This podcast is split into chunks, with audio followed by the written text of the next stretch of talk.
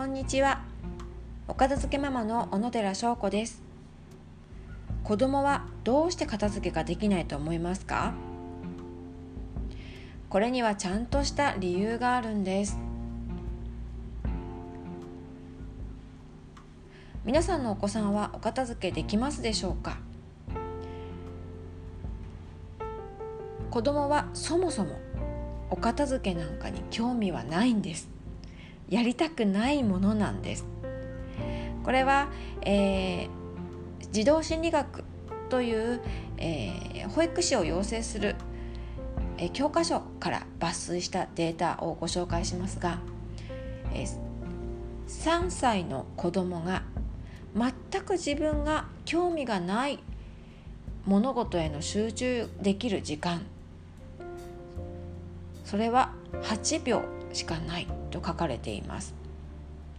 たった8秒しかないんです。で5歳の子供が5歳になってもたったの2倍しかなりません。5歳の子供が興味がないことに集中できる時間の平均は16.3秒というデータが書かれていました。反対に子供自身がとっても興味があることへの集中力はものすごいデータが出ています。3歳の子供で50分。5歳の子供で96分。というデータが出ています。もう天と地の差ですよね。興味がないことへは3歳の子供は8秒。5歳の子供で16秒。興味があることへの集中力は3歳で50分5歳で96分です。ここに当てはめて考えると片付けというのは遊んで興味があった後のことで子供には全く興味のないことなんです。ですのでそもそもできない、ね、やるやる気がないものなんですですのでここでどうしたら片付けね興味がない片付けがをしてもらうようにするかということでいろんなテクニックが必要になってくるわけです。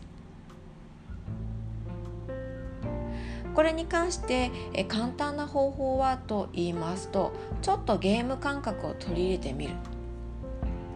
これも23日すると飽きてしまいますので、まあ、あの手この手で、えー、まあ、片付けをさせるということなんですが一番いい方法はやはりどうして片付けなきゃいけないかというのを子どもが理解することが大事なんですが、えー、分かっていたとしてもなかなかできないものが片付けなんです。ですので、えー、私がよくやっていた方法はですねおやつの前ご飯の前など自分子供自身が楽しいことをする前にね、しなければいけないんだというふうにしてお話ししました。ですのでおやつ食べる前にあの3つだけ片付けようとか、ね、おやつをご飯の前にテーブルの上を全部物なくそうとか具体的な、えー、場所具体的な個数明確なゴールを言うことで、えー、お片付けに取りや取り組みやすい、まあ、心理状況にしておりました。はい、